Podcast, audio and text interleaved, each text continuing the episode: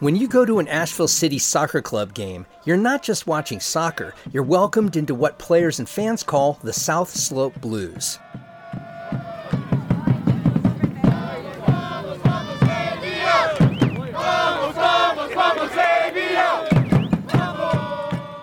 The South Slope Blues, they're amazing. This is the coach of the women's team, Brooke Bingham. The atmosphere is what makes Asheville City Soccer so great. Longtime player Laura Greb. We have the most dedicated fans. We have our South Slope Blues. They post up in the corner of the field every game. They've got their drums, they've got their smoke, they've got their loud voices. You can hear them for miles.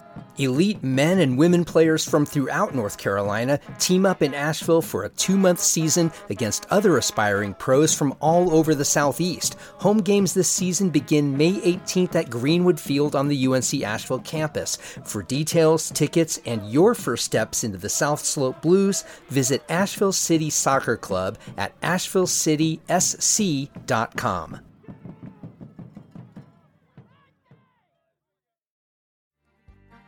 Hey everyone, Matt Peiken here, and I'm going to indulge a moment of year ending pride. Since I launched The Overlook this past February, I produced 118 episodes enlightening you about the news, arts, issues, and trends of Asheville, North Carolina.